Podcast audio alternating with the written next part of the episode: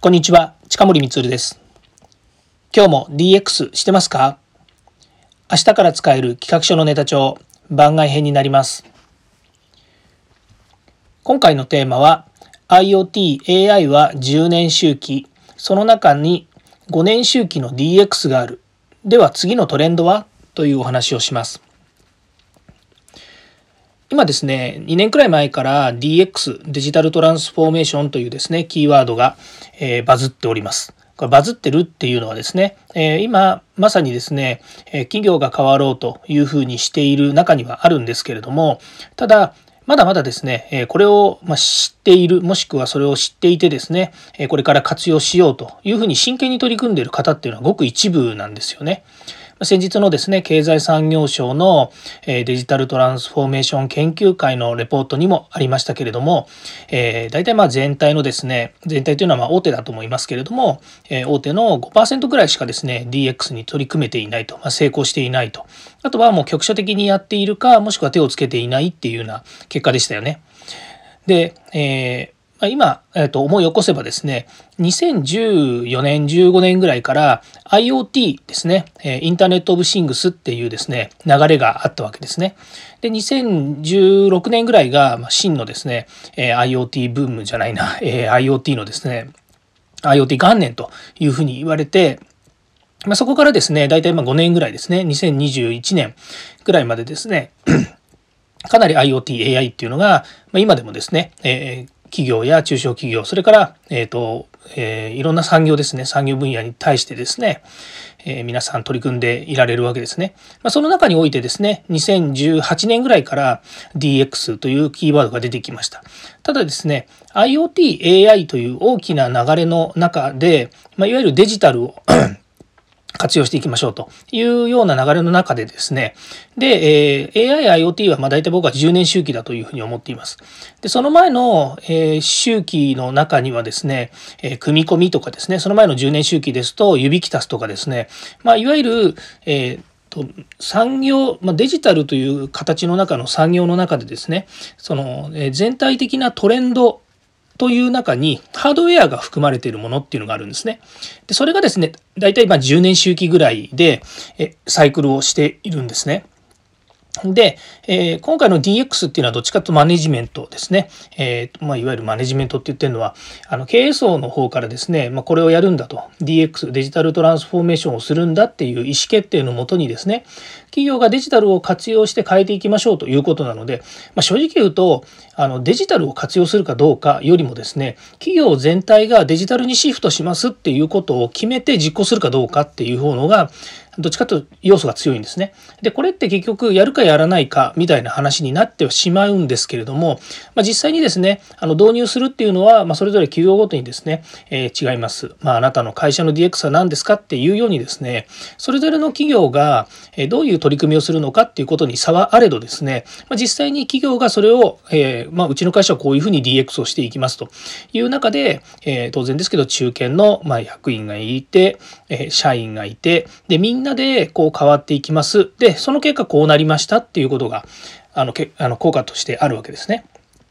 で、その子にですね、今度技術的な、例えばハードウェアですね、あの設備を全部デジタル化するとかですね、それからその設備に、え IoT をくっつけて、で、えで、取ったデータをですね、AI で分析して、またそれをですね、え実際に、え装置に返して人がやることをですね、生産性を向上させたりということをしてですね、まあ、その効果を検証しようというと、かなりやっぱり時間がかかるわけですね。で、これを企業全体ですとかグループ全体に占める割合っていうのは結構なやっぱりこう、えー、まあ、予算もあの高くなりますしそれから、えーと、効果の検証も長くなります。でこれは検証が終わったから OK ではなくてそれを継続していくっていうことも大切なのでそうするとまあ10年周期ぐらいはかかるわけですね。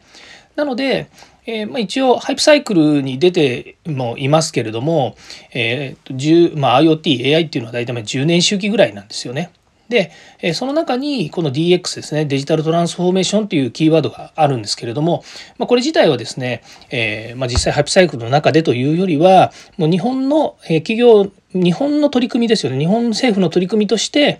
えー、デジタル化を進めていきますという中にですねこの DX っていうものがあるというふうに私は見ているので、まあ、大体5年周期、まあ、5年が6年になるかもしれないし4年で終わるかもしれませんというような、まあ、あのパチンコでいうと小当たりみたいなもんですね。10年周期はパチンコでいう大当たりみたいなもんですね。まあちょっとパチンコ経験ない方はなかなか難しいかもしれませんけれども、ま、いわゆる10年間かけて、え取り組んでいくべき、え重要なテーマだし、えそれなりの活動が求められているものっていうのが IoT、AI、まあ、もちろんその時にはビッグデータとかセキュリティとかそういったものも含まれてのお話でした。で今回の DX っていうのは、まあ、それよりもですね、えー、まあ、大体5年周期ぐらいですねそこで、えこのデジタルトランスフォーメーションっていうのをですね、えー、まあ、大体企業が求めていくということですね。まあ、ごめんなさいこれ DX は別に企業にとどめたあのとどまった話ではなくて社会的な DX っていうのもありますしそれから、えー、まあ、コミュニティの DX っていうのもありますし、まあ、いろんなところに使えるんですけれども、まあ、それがゆえにですね、えっ、ー、と、組織の変革であるとかっていうところの方が強いかなというふうに思っています。で、大体まあ5年周期ぐらいだろうなというふうに思っています。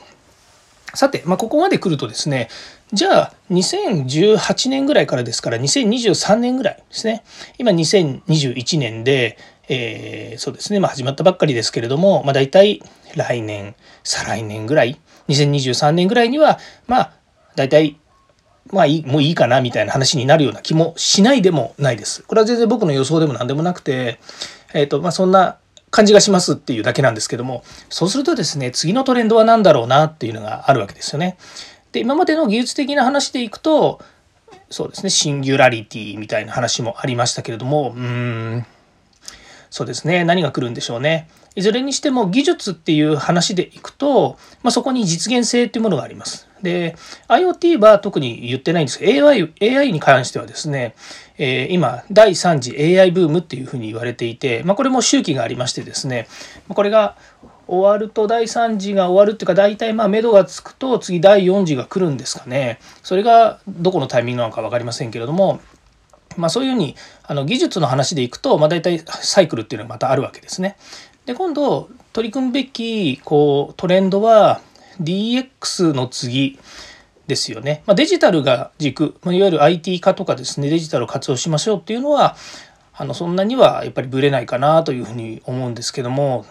どういう領域が入ってくるんでしょうね。それはちょっと私がトレンドを作る人でもないのでよくわからないんですけれどもまあ、えーそういうのをですね考えて発表しているっていうですねいろんなコンサルティングファンもありますので、まあ、注意深く見あの見ていくということですね。いずれにしてもそういったいろんなブームであるとかトレンドっていうものがあの市場を作っていく、まあなえー、となんて作るというか流れていきますので、まあ、例えば私も私の会社もそうですけどもそういったトレンドにやっぱり乗りながら、えー、自分たちの会社を変えたりとかですねそれからそこに合わせてですね、えー、自分たちが取り組むべき新しい産業をに作っていく新しい産業や装置製品ソリューションサービスこういったものをですね作っていくっていうことが重要になってくるというふうに思います。